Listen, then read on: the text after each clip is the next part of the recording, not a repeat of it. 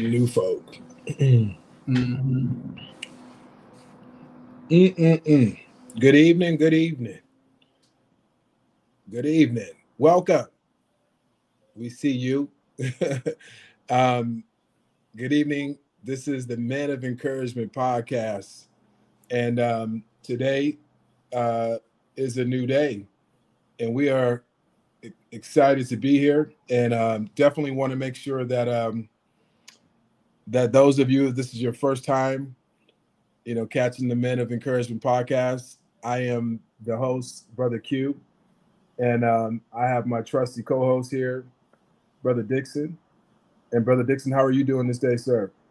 Okay. You know, we usually do this in the morning, so this will be a little different doing it in the evening. That's right. So I just got to ask you, because, you know, last time we were talking about basketball. What's the series at right now with the Heat and the Celtics? Man, I mean, Heat and the not Heat and the Celtics, but the Heat and the Nuggets. The Nuggets, yeah. You know, well, you know, the Nuggets won the first game, and the Heat pulled off and won the second game, and then the Nuggets went on the road to Miami, where you would think you would get distracted being in Miami, but instead of being distracted, they was totally focused, and they won two games in a row on the other team's court, you know. So now they're getting ready to go back to Denver, and they can close out the series. So they're up 3-1 right now. Yeah, it's you know, I've watched Denver because, you know, I'm a Laker fan, and the way they just swept through us. I watched the way that the coach just was leading, what he was speaking to them the whole time. He's been speaking to them like it was a business trip. You know, it's been all business. Even just the you know, the small talk was business talk. I really appreciated seeing that, because I was like, man, they look a little too organized and too formal and too serious. You know what I mean? They don't look like they're going to have any shortcomings, you know, is what I was saying. And them boys is balling. Well, they made it a business trip when they went to Miami. Like I say, most people go to Miami and they're going to get distracted by the, you know, the bright lights and the glitter and everything else. And no, they went strictly for business and took care of business. And then they getting ready to come back home and try to close this out. But, you know, you know, Miami, you can never say never until it's all the way over with. So we'll see. As long as they have a pulse, they'll be dangerous. Yeah. No, I think, you know, this basketball season is about to be over real quick. I don't think we're going to see 7 games. Yeah. So, you know, last week we had a really good podcast, and, you know, I just, you know, invite you to go back and watch our last show. It's called Love versus Control, a really in-depth, you know, just conversation around domestic violence, and really just kind of checking our hearts and just around our reactions, kind of like our responsibility. You know, Brother Dixon went into our responsibility as men. So I invite you to go back and listen to that. It's on Spotify and also available on YouTube. But today we're going to talk about something that I think it's really important for us to talk about. And Brother Dixon, I want to give you a chance. I'm going to ask you a question or two, but today our podcast is called Boys to Men. And I'd like to just kind of like, in honor of the good work that you've done in the community and the time that you've spent working with men and women, just helping them through counseling and the various different things that you've done in the school district. Where did Boys to Men come from? I know it's something that is near and dear to your heart, but what does Boys to Men mean to you? Wow. You know, it was the senior year of my daughter in high school. And that was my 30th year working in the school district, and I was eligible to retire. But I couldn't retire if my daughter was getting ready to be a senior in high school. So I said, well, you know, I'm going to have to reinvent myself, and I'm going to really have to, because I didn't really know how much longer I was going to work then. I just knew that I had to work that year because she was a senior. Right. I later began to start thinking about, you know, I got to make sure I keep working because she got to deal with 4 years of college. So I still probably need to work under those circumstances too. But really retiring, I was going to pretty much get the same amount of money being retired as I was working. So that wasn't really the issue also. But what ended up happening was that, and you never know how God prepares you for what we call such a time as this. And so I had been doing a lot of, you know, studying and going through scripture, and things were happening at the church also concerning the fatherless and the widow. So there was a lot of things going on about the fatherless and the widow. Mm-hmm. And so I had an incoming group of freshmen. And so I said, well, you know what? I'm curious. Let me look on my caseload and see how many black boys are fatherless.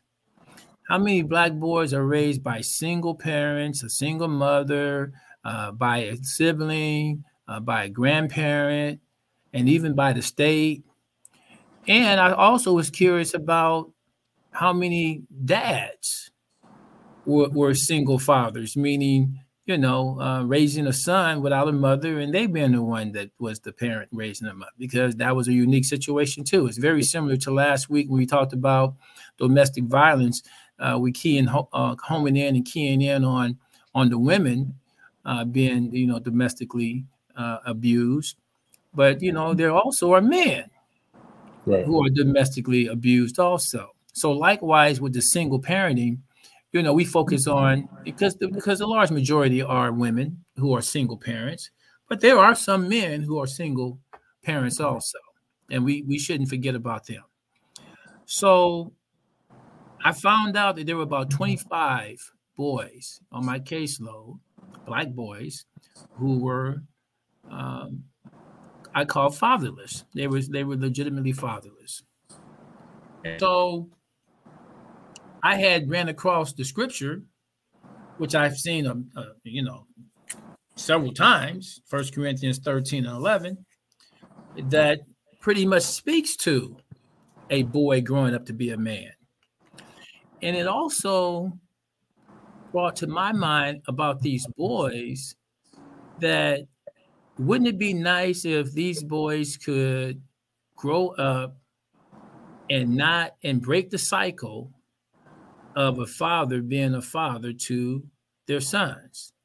In other words, even though they suffered from not having a father, it would be nice if they didn't turn around and not become a father themselves to their kids or to their sons when they father and have a child.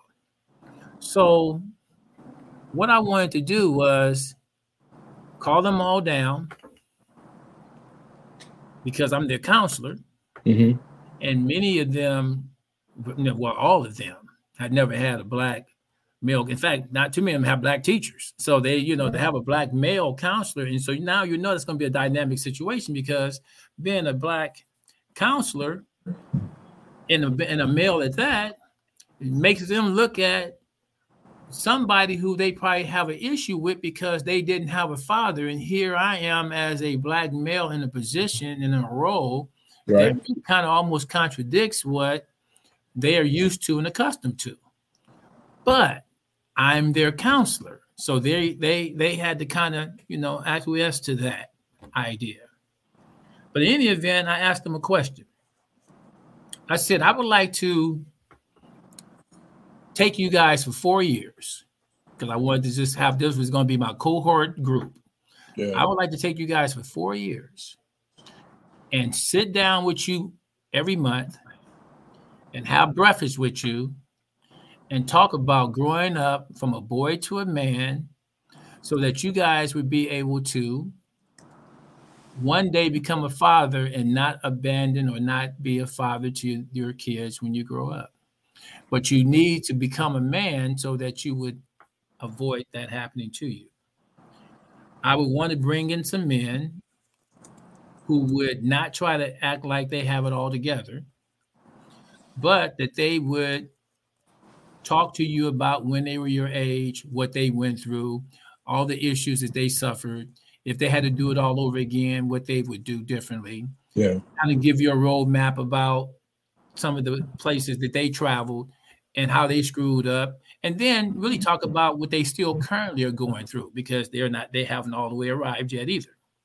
And so I had to really speak to the men about that. And so every one of them agreed to, yeah, they would be willing to do that. So now I had to get some men. And so I had to have several men that I interviewed and talked to, and a lot of them friends of mine and buddies, you know, some are police officers, some of them, you know, attorneys, you know, business people, educators. I mean, you know, you name it, you know, and I had the whole gamut of black men. Yeah.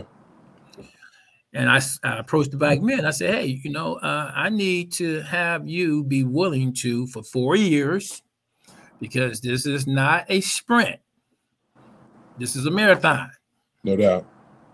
And so I need to have you make a commitment, because one of the most difficult things for black men, I'm not going to talk about any other men, I'm talking about black men, is commitment. Making a commitment to anything. In other words, being married. It's very difficult for a black man to make a commitment to be married to anything. And so I had to get them to make a commitment to be married to this program for 4 years. And here's the thing I said. I said, I will not have any problem if you decide to not do it, because you can't do it. Right. But I'm going to have a major problem if you start and don't finish. So you have to make a decision. If you start, you have to finish. If you don't think you can finish, don't start. And so I said, these boys, you would devastate them, because they've already suffered from non-commitment. Someone saying that they was going to be there, and somebody said they was going to show up and be in their lives, and then they're not in their lives anymore. I said the most devastating thing that you can do to these boys is to do that. So if you can't commit to do it, don't start. But if you start, you got to finish. And so I was able to get 25 men who started, and by the grace of God, they finished. Amen. Now, along the way, we had a death of one of the men. And one of the men was very close to one of the boys. In fact, stayed pretty close to one of the boys and always picked him up and dropped him off at school before he went to work downtown. And he passed away. Mm-hmm. And the wife happened to ask, would he speak at his funeral? You know, he was a sophomore at that time, and he was terrified to, you know, go and speak in a funeral, you know, because he was a pretty well-known guy. Mm-hmm. And he was terrified. He came to me and told me, you know, Mr. Dixon, you know, so-and-so asked me to speak at the funeral, and I'm scared to death. And I said, I'll tell you what.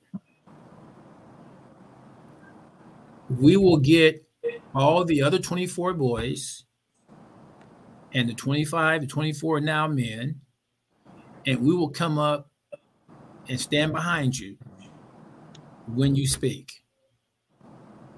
Now, that was the purpose, for us to come and support him when he spoke. Little did we know that when we came up on the stage and got behind him at a funeral, everyone stood up and gave a standing ovation to seeing black men and black boys together on the stage behind a black boy who was speaking. Yeah. It became a total, I mean, and that was never nowhere near our intent, but we didn't realize what kind of impact that had on everyone to see boys and men together. Okay. Needless to say, we did 4 years of a curriculum. You know, I'll just give the first. I remember the very first lesson, and then I'll leave it from there, because we're going to be doing a lesson with at the breakfast next week. But the first lesson was, because keep in mind, I tell the men that I don't need to have you. Here was another stipulation. I don't need to have you coming in, making it seem like you got it all together. When we read the scripture, we're going to talk about that. You know, that scripture does not mean that you have arrived at being a man. You know, Adam lost being a man in the garden. Yeah. God made the man in the garden, and he lost being the man. And so God sent Jesus to be the man. And now we're trying to be like Jesus, and we won't be like Jesus until we're with Jesus. So we're a work in progress. Right. And so I wanted the men to make sure that they did not try to make the boys think that they had it all together. And so what ended up happening was that all the topics really hit the men very hard because they had to deal with where they were in on the subject and the issue. And after we did 4 years, the men said, hey, we need to continue on with this because the fellowship between the men was so great that they said, let's continue to keep this going. I didn't do another cohort for 4 years because I couldn't tell the cook who's going to be cooking for us on Saturday was my cook for 11 years. I couldn't tell her she had to do 4 more years of cooking. So I had to ask her to do a year-to-year thing. Yeah, and she did a year-to-year all the way for 11 years, you know. So, but anyway, the first topic was, to the boys and to the men, what's the purpose of a woman? Now you can imagine the men. What kind of things did they say? Oh my goodness! What's the purpose of a woman? Oh my goodness! And are you saying this to high school students, correct? High school students and men. And men. What's the purpose of a woman? I know the ladies watching want to know. What is it? What is it, Brother Dixon? Well, here's the thing, and we may be able to tease them so we can get them back on the show. You know, we may do a podcast on that. You know, and so then we can bring them back in. So I'm writing it down right now. Okay, so we can table that. But I will say this. I say whenever you don't know the purpose for something, you would mishandle, misuse, or abuse it. Yeah. So I'll leave it at that. Yeah. And that's how the Boys and Men got started. It evolved all the way from the school to the city. We started doing it citywide for the boys and men. The women started complaining about how come we don't have a girls to women. And so we ended up doing a citywide boys and men, girls to women. And so I'm going to stop right there because there's a whole lot more details I could get into. But you asked how did it get started? That was the genesis of it. Yeah. And I want to try really expanding into the churches. We want to do citywide church, boys and men, girls to women. I'm just throwing that out there right now. Yeah. No, I think I got a question about that. I think that this conversation about boys to men and having the two different generations, right? Mm-hmm. And it might not just be two, right? Of generations. There you go. You asked that question in the same room, right? It's the same thing with a mother and her daughter, right? Right. Asking that question, like, how do you answer that question with your daughter or your son in the room? And how do you answer that question with your grandfather or your father in the room? There you go. You know what I mean? Now you got it. And now then, somewhere in the middle, somewhere in the middle is the truth, right? Because sometimes we say, as you know, as parents and as you know, the leaders of our home, sometimes we say what we should say. You know what I mean? What we think is the right thing to say. But it ain't necessarily the thing that's on our heart or the thing that we actually did when we were that age, right? Because we didn't understand. So to me, I think that's a really interesting dynamic. And that's why I think the ministry is so important because it puts us, you know, in contact with people with different backgrounds, right? Like you can be black, you know what I mean? But you ain't necessarily got the same. We ain't from the same block. We ain't from the same circumstances, right? We ain't from the same tribe. At all. You know what I mean? Right. And some of them tribes got got entanglements. You know what I mean? So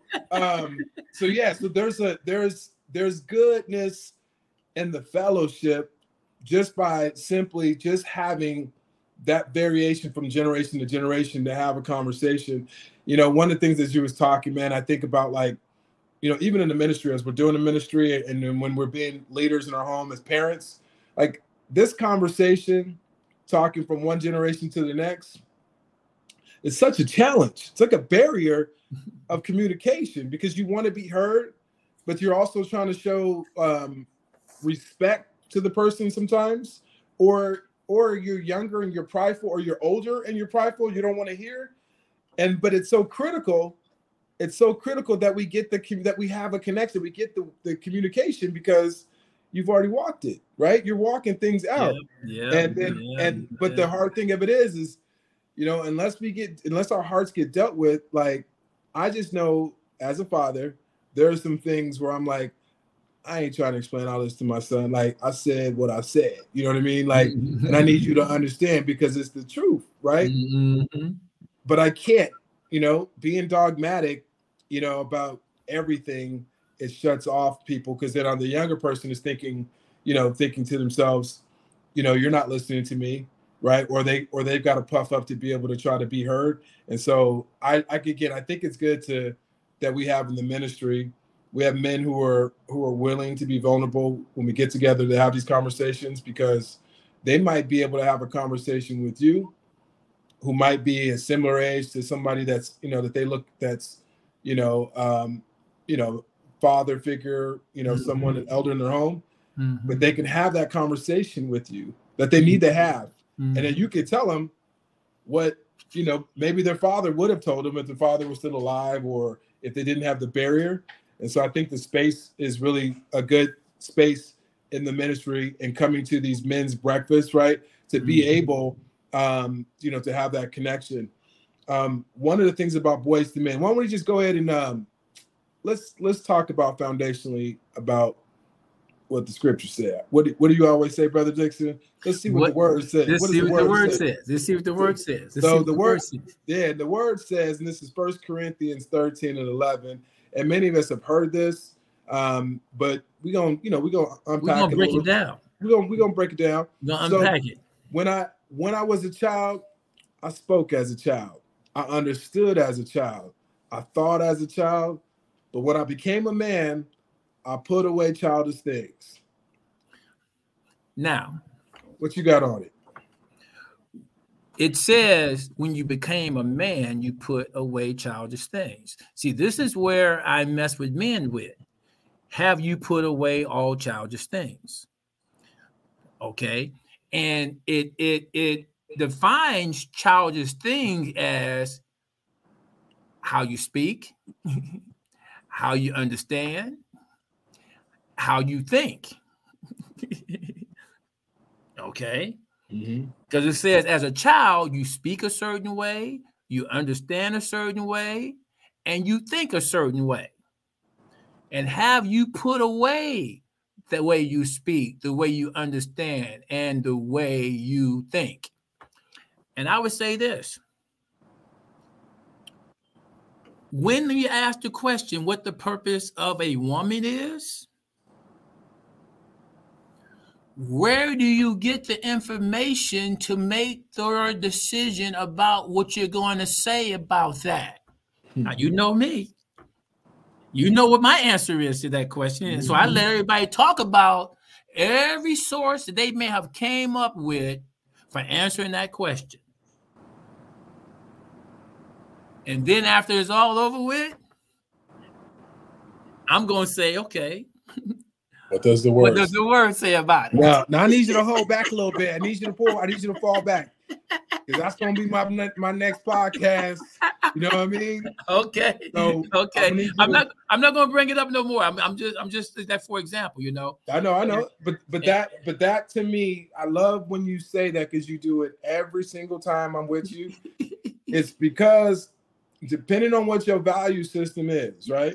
Right. And we here for the ministry. We here for the work of Jesus, and want to, you know, enlighten you and encourage you on the word of God. So when you say, what does the word say? To me, we have to come back, you know, to our foundation, to what we believe. Mm-hmm. And, you know, the interesting thing is a lot of men, because we're speaking to the men, and we hope that this gets to the women, right? Mm-hmm. Exactly. And but we hope for the men to come into understanding, because that's what the scripture's talking about too. Because understanding, yeah. Because what happens too is we don't have the foundation. So even when you say, "What does the word say?" It's like, you know, brothers be kind of struggling with their own understanding.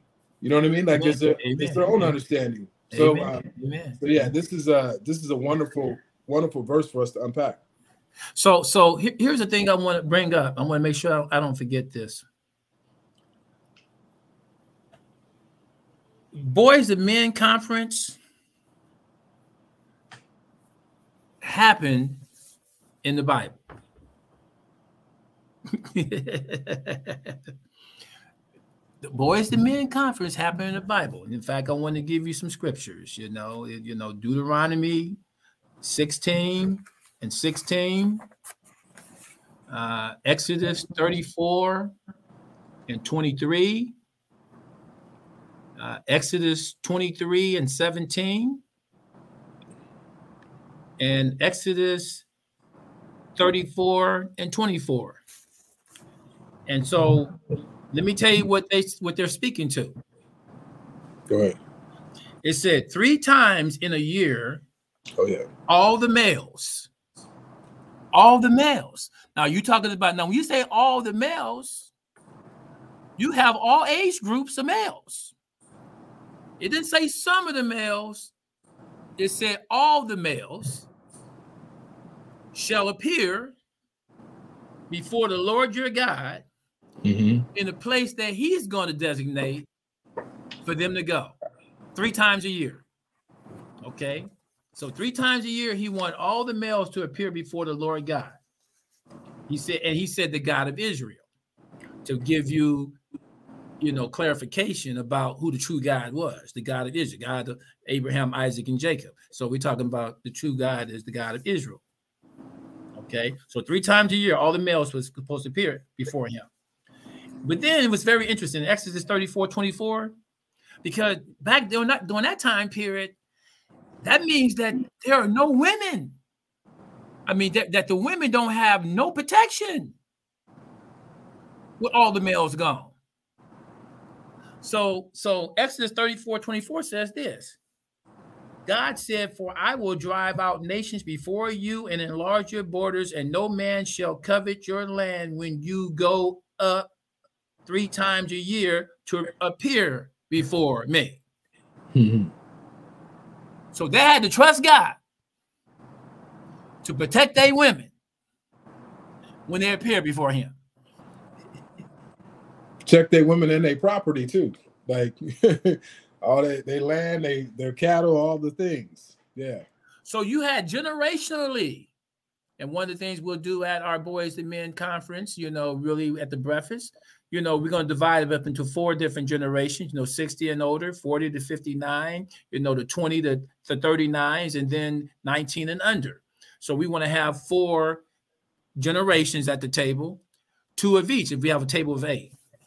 And that will happen at the beginning when we eat breakfast. I'm going to divide it up that way. So, but I just wanted to bring up that scripturally, God established boys to men. He talked about how he wanted men to do around the boys and be around the boys and to be the minister to the boys and show them how to become men. Okay. And the final thing I'll say, and I'll let you go ahead and deal with your questions. And I'm going to bring this up at the breakfast, I might. See, a messed up man will mess up a woman. He'll mess up his kids. He'll mess up the family. He'll mess up the church. He'll mess up the community. He'll mess up the city. He'll mess up the state. He'll mess up the country. And he'll mess up the world. Just by a messed up man. Now, if you want to get the world together, you have to get the man together. If you want to get the country together, you got to get the man together. If you want to get the state together, you got to get the man together. If you want to get the county and the city and the community and the church and the family and the home, then you have to get the man together. Because it starts with the man. God made the man first. We talked about pride from not submitting. Mm-hmm. God has order. He made the man first. woman is equal to man, but now he said, will you agree to get up under his leadership?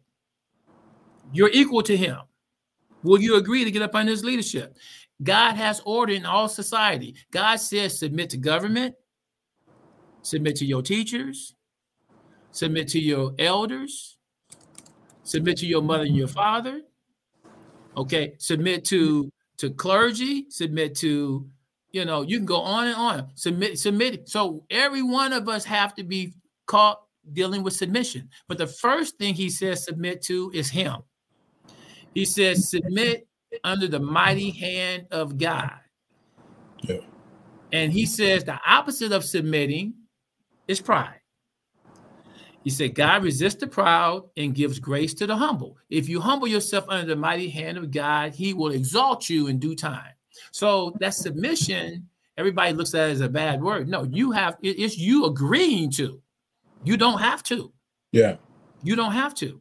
And so like you said, a lot of boys don't submit to men because they look at a man and say, your life ain't together. You ain't doing this and all that. You know, everybody can come. You know, I'm not submitting to you because you ain't about nothing. Same way a wife might do to a husband. I'm not submitting to you because you ain't doing about nothing. You ain't being a man. You know, who are you submitting to? Because we're supposed to follow someone as they follow Christ. If they're following Christ, then we follow them. If they're not following Christ, then Christ says that I'm the only one that can change their heart. Mm-hmm. So you need to pray to me and be humble and let them see how you reverence me. And then I'll go to work for you in changing him. Amen. Okay. I just thought I'd just throw all that in for you as you get ready to go ahead and ask some more questions. Yeah. You know, I think that, you know, all those things about submission is part of the condition of our hearts. Yep. You know? And when we are resisting to submit or, you know, and it's, you know, the one thing about submission, it happens in such a nonverbal way, right? And it happens in a way where you just have to, like, sometimes you might just got to listen, you know, and not speak. That's submission. Yeah. So the submission is like, and keep this in mind, it's really healthy to understand what the word says so that when you got to do something, you ain't got to be like, you know, that it's about you, Dixon, when I don't really like what you like. Right. So why I'm going to submit to you? But I'll submit, right, when you have reference to the word and a relationship with the Father, because he tells you to be slow to speak and quick to listen. Right. So therefore, that's your cross reference to being able to do that. But sometimes we have some internal challenges that we have. We talking about their heart again. In order to take instruction. Oh, we're gonna take it personal. Mm-hmm. We got history. We got stuff. We got bad experiences that cause us to say, I'm not doing that. Yeah. So for example, black men don't submit to the police. And we can go in debt about why they don't. Right, right. But we know the consequences of not submitting to them. Yeah. Yeah. I mean, and it could not even be about submit. Well, it is about submit, but it's more about trust. You know what I mean? Like, we got trust issues. So no, I'm not submitting to you, right? You're right. And so then, you know, all of those type of innate thoughts and things become a pattern of how we're handling and dealing with, you know, a lot of our relationships. But I want to say we go through stages of growth from being a boy to becoming a man. Right. And the whole time, God is with us. And I want to, you know, and I want to say this because the scripture talked about when I was a child, I spoke like a child and I became like this becoming a man. It's continual. It's on a continuum. It's never an ongoing basis. It's never ending. And what is beautiful is we, you know, if you're fortunate, you know, to have someone in your life that's a, you know, a father, mentor, right? A, you know, somebody that is, you know, grandmother or whoever that it is, that they're the differences of our eras, there's still evolution in the era that you're in, right? Like, never stops. Like my dad says something about, you know, I've got three brothers and he talks about, man, no one ever taught me how to be a father of grown men. Mm-hmm. You know what I mean? Like, because we've all gone through stuff and, you know, he's had to deal with certain things, but there is no book on like what to do. Just like you didn't have it at the beginning when you had to learn how to change diapers and how God is like, at that stage, children will run your schedule. You talked about like you talked about in high school, your daughter's in the 12th grade. So you like, man, let me, you know what I mean? Like you had to like re-up again because you're trying to stay close to her. So the children have that. But in that process, there's this selflessness that is being created, this bond that is being created, right? By this, the nurturing in that relationship. But on a personal note, we got stuff. You know, we got stuff from childhood. We got stuff from different things that have happened through our relationships. And just seeing, even as older men, there is things that we're going through that we're still dealing with, the trauma, because we've been talking about that. We're still dealing with baggage. And you can have gray hairs in your beard. You can have grandchildren and still have not been healed or not have submitted to to the plan of God, you know, in your life, right? And so it's just like this, there's this part where we're continuing to need God in order to kind of continue to grow, because as we get older, and if we try to look back, there's so many things, if you look back, or things that you've accomplished or failures that you've made, or in the moment that you're in, because I know like my dad, for example, it feels like he's going to a funeral like 2-3 times a week, it seems like. Mm-hmm. You know what I mean? And I don't even think about it, but that's a lot to go to a funeral. Like, I mean, literally could be going to 6 funerals, 8 funerals in a month. Mm-hmm. You know what I'm saying? On a regular basis. Mm-hmm. It seems like, but it is that season of that life where now you have that to think about, and you have this despair. You got all this, like all these things, lonely. You got all this, like woulda, coulda, shouldas, and everything else is going on with you. And I have to believe that it can be, it can mess with your heart. And so you still need God then, as much as you needed God, like when you thought you had it all, you know, when you had your 6-pack, when you had it all together, when you thought you had it all together, because the chaos and just what we have to go through in life, it's in every era. There's not no sweet spot where you just don't have. The only time we're going to have a sweet spot is when we go off to see the King, right? Yeah. Oh, yeah. Oh, yeah. But see, what you're talking about is a couple of things. Number one, we're talking about maturity. Mm-hmm. Everyone does not mature the same way. There is not a constant uniform maturity for every individual. You can be old and immature, and you can be young and mature.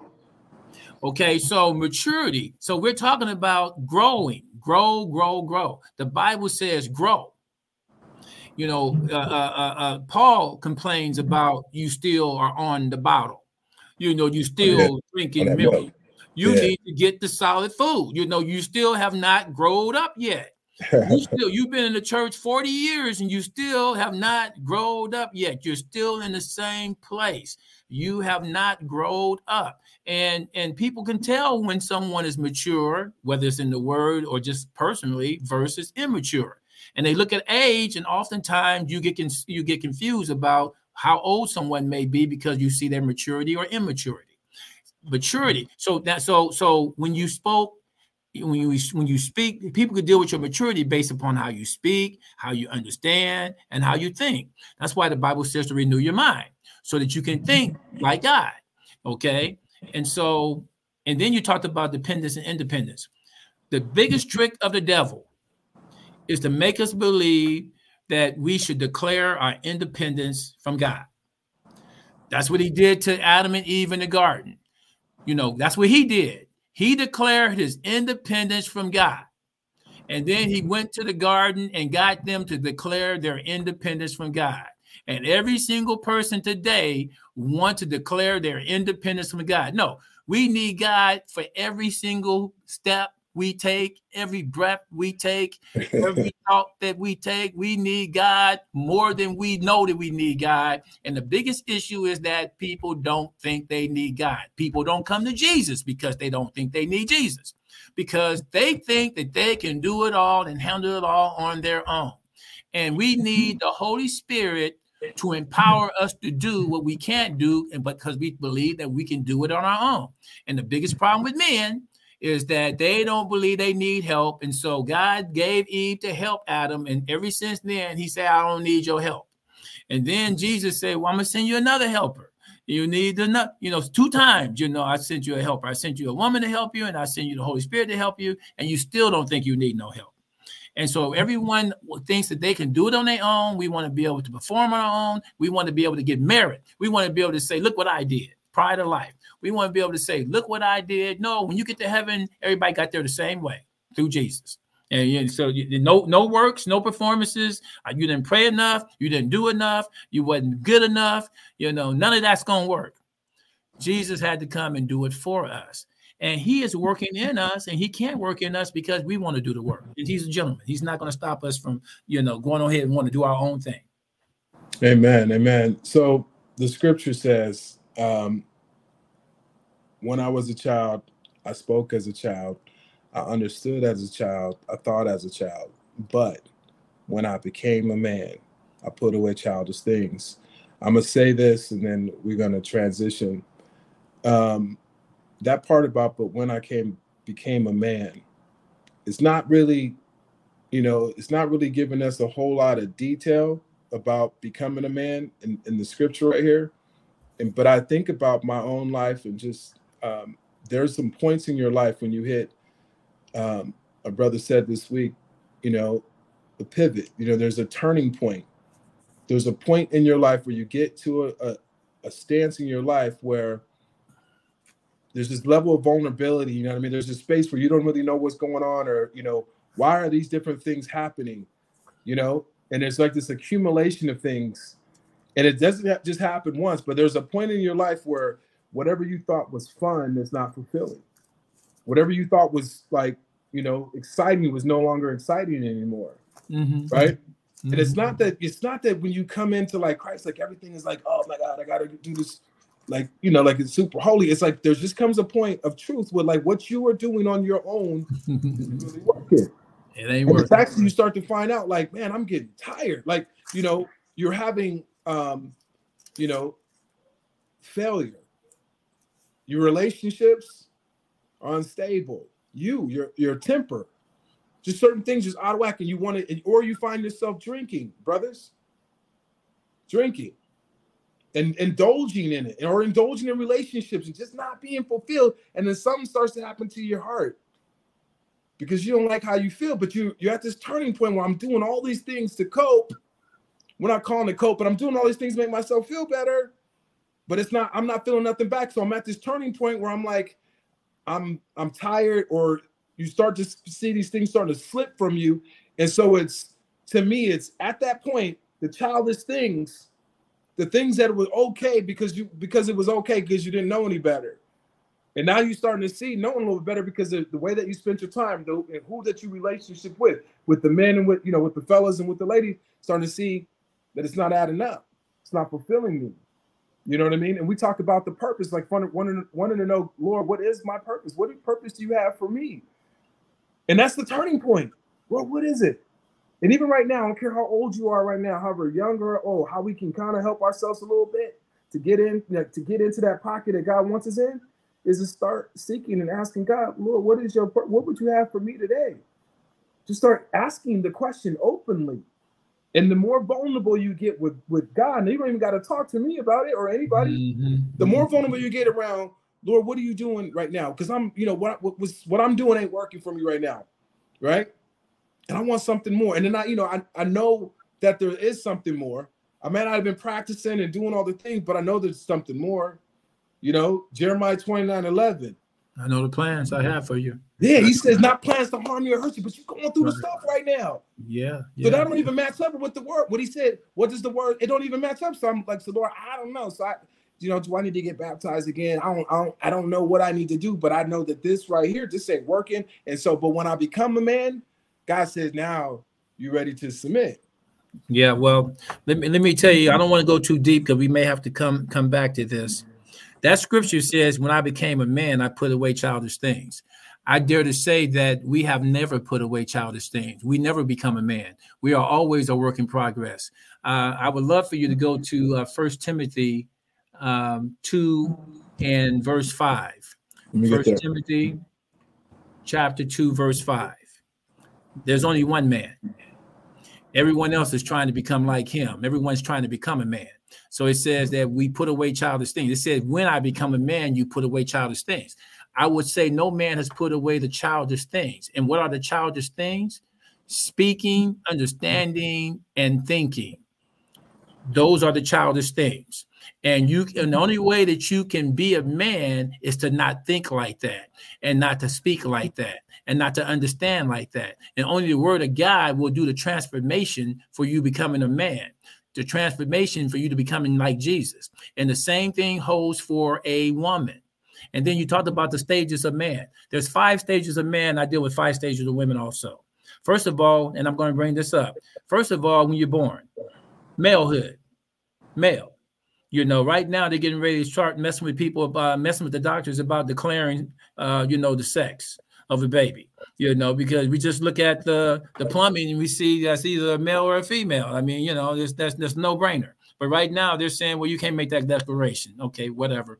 But anyway, then from malehood, you go to boyhood. Now, malehood, you didn't choose. God chose what you was going to be from the very beginning. OK, after that, it's all your choices. OK, your next choice is whether or not you want to be a boy. Your next choice after that is whether or not you'll become a man. Your next choice after that is whether or not you want to become a husband. And then the ultimate choice is to becoming a father. Now, that's order, but nobody has followed that order. And so that's why we're always a work in progress. Same thing with a woman, femalehood, girlhood, womanhood, wifehood, and motherhood.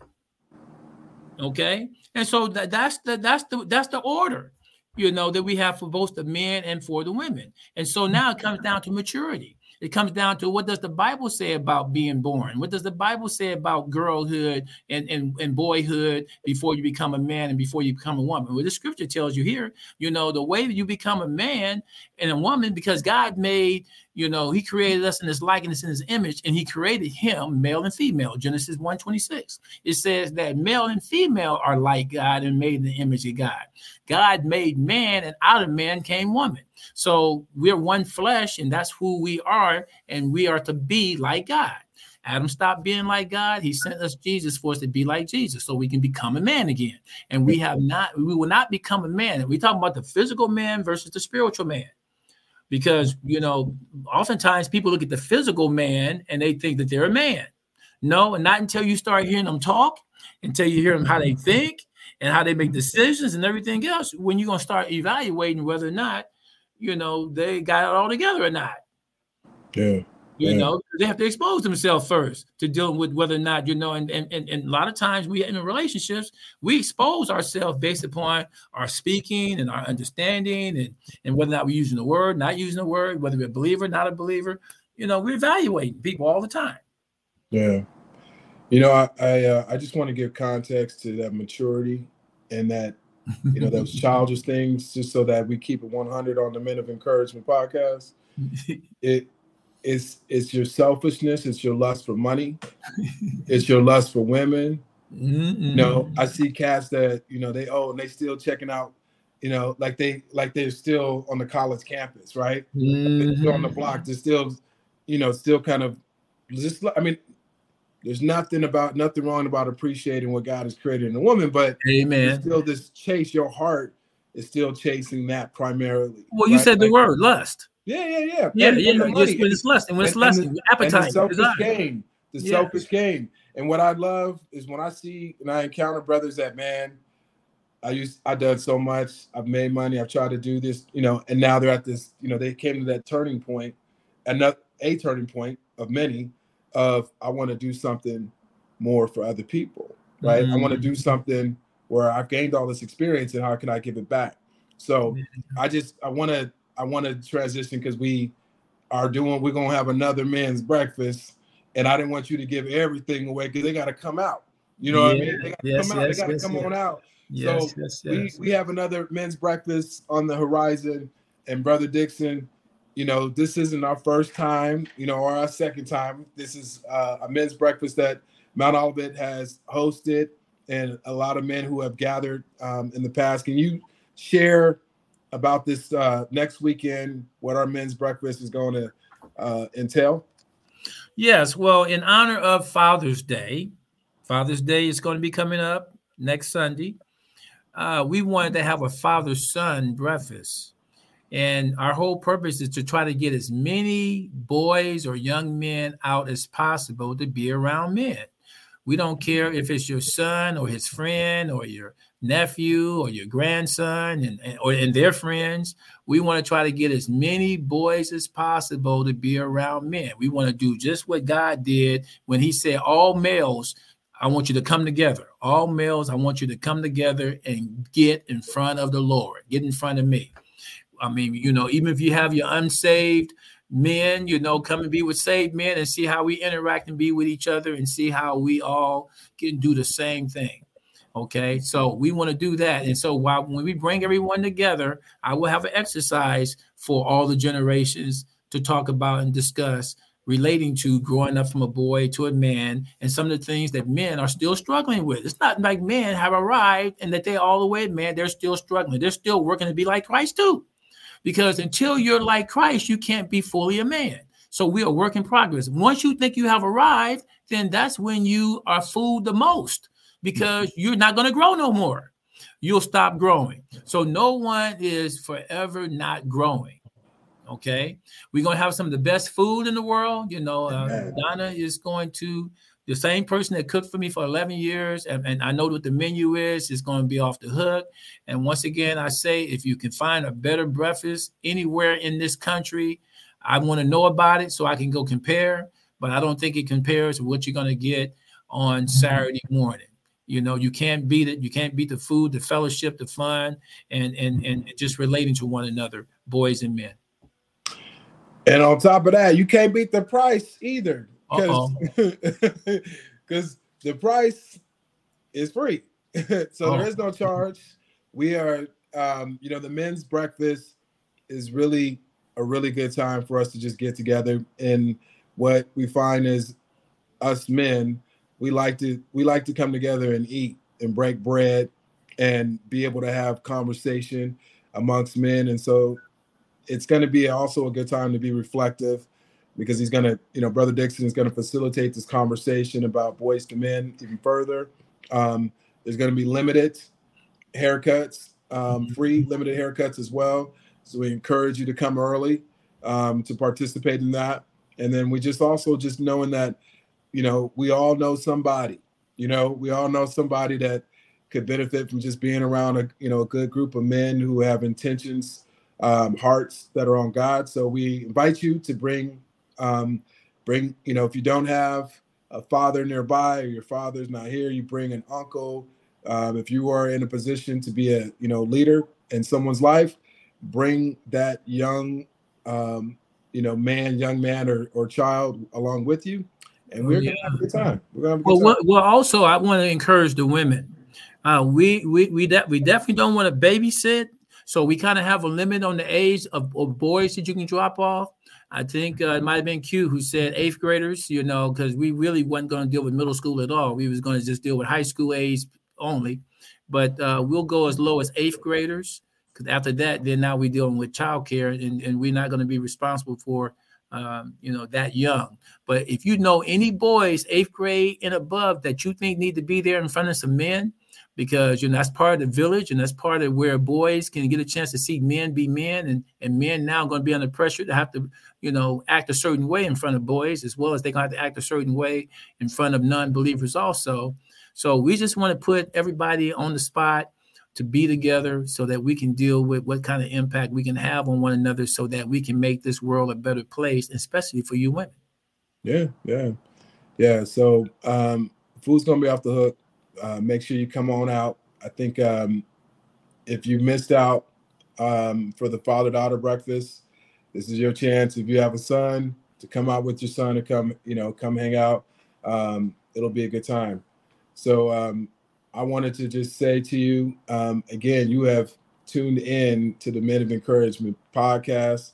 I am your host, your co-host, Brother Q, and I have my faithful Brother Dixon that you've heard from today. You know, Men of Encouragement, again, is just a time for us to be able to connect with you all. And hopefully, prayerfully, you will be encouraged. For men, Voice to Men, just letting you know you are not by yourself. Mm-hmm. If you are in a struggle right now, or if you're just kind of unsure, I hope that just tuning into the podcast can encourage you. But I do hope if you're able to, you're in the Portland metro area, to come out to the breakfast and bring someone. It's a short time. The food is going to be amazing. This isn't like, one of them breakfasts at your work, the ones that they feed you when you go to a work meeting. It's going to be way better than that. And so come on out. It's going to be a good time. And I'm really looking forward to Brother Dixon to facilitate this conversation, because this is something that we all can take with us to encourage. The scripture talks about how we are to love our neighbor. So we can take this message to our community and share it and challenge one another as well. All right. Any last words you have before we sign off? No, just that, once again, it's a free event, and you don't have to go to Mount Olivet to come to it. This is open to the city. And so come one, come all. And once again, ladies, you can come drop your boys off. If you know some boys that need to come here, because once again, on Saturday morning, a lot of times they don't want to get up at 8:30 to come for breakfast, but, that's good. They are getting up to come to breakfast. I always tell kids, you have to take the SATs that early that morning on Saturday, so they can get up and come be with us. So if you have to drive them yourself to come and drop them off, make sure you bring them and let them come and be in this kind of environment, because you can't find this kind of environment anywhere. Amen. Amen. Yeah. So another thing too, for them young brothers that might be wrestling, this is what men do. Men are supposed to get up and get together and pray and and have these conversations, and it happens early. It can happen any time of day, but it'll be a good seed to plant for those kids. And so also too, before we just sign off, I thank you all for tuning in, watching. I also thank all of you who are following us on Facebook and also YouTube. We're on Instagram. We appreciate you following, responding. You can also, if you're watching this in the replay, you can also go ahead and leave a message in the chat. But we're on Facebook and YouTube right now, and again, Instagram. You can also listen to the podcast on Spotify, Apple Music, as well as Amazon. And that is it. We are excited to see everybody Saturday, 8:30. I believe we're on the north side, and it's going to be a good time. Come get a haircut. Come say what's up to your boys from Men of Encouragement. We love you. God bless you, and we look forward to seeing you guys next week. So peace. Bye-bye.